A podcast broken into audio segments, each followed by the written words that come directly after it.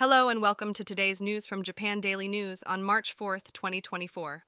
In our first story, a fishing boat carrying 25 people capsized off the coast of Kozushima Island in the Izu Islands. The Japanese Coast Guard received a report that one person, a Japanese man, was missing. They immediately launched a search and rescue operation, successfully rescuing 24 crew members.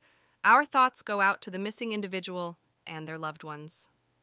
Moving on to our second story, Nissan is facing allegations of unfair practices. It has been revealed that Nissan unilaterally reduced the payment to dozens of subcontracted parts manufacturers, which is in violation of subcontracting laws. The Japan Fair Trade Commission is planning to issue a recommendation to Nissan, urging them to take measures to prevent such actions in the future.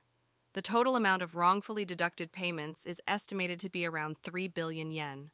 Next, in the aftermath of the Noto Peninsula earthquake, residents of the coastal areas in Toyama City have formed a group called the Victims Association.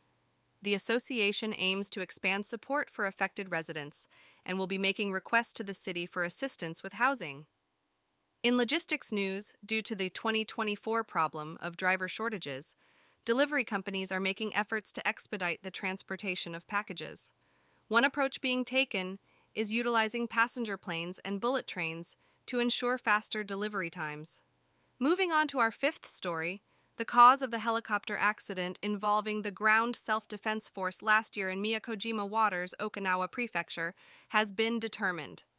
The investigation revealed that the helicopter crashed due to a simultaneous decrease in output from both engines. The Ground Self Defense Force will release an investigation report as early as March.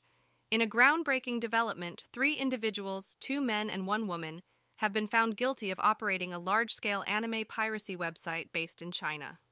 The Chinese court handed down a guilty verdict, marking the first time criminal penalties have been imposed overseas as a result of Japan's efforts to combat piracy. And finally, tragedy struck in Hokkaido as a 28 year old man riding a snowmobile was caught in an avalanche in the mountains of Shimamaki village. Sadly, his death has been confirmed. Our deepest condolences go out to his family and friends. That concludes today's news from Japan Daily News. Thank you for listening. And now for the weather. Today in Tokyo, the weather will be sunny with a maximum temperature of 13 degrees C and a minimum temperature of 7 degrees C. Visit japandailynews.com for the news, yen exchange rates, and a daily Japanese proverb.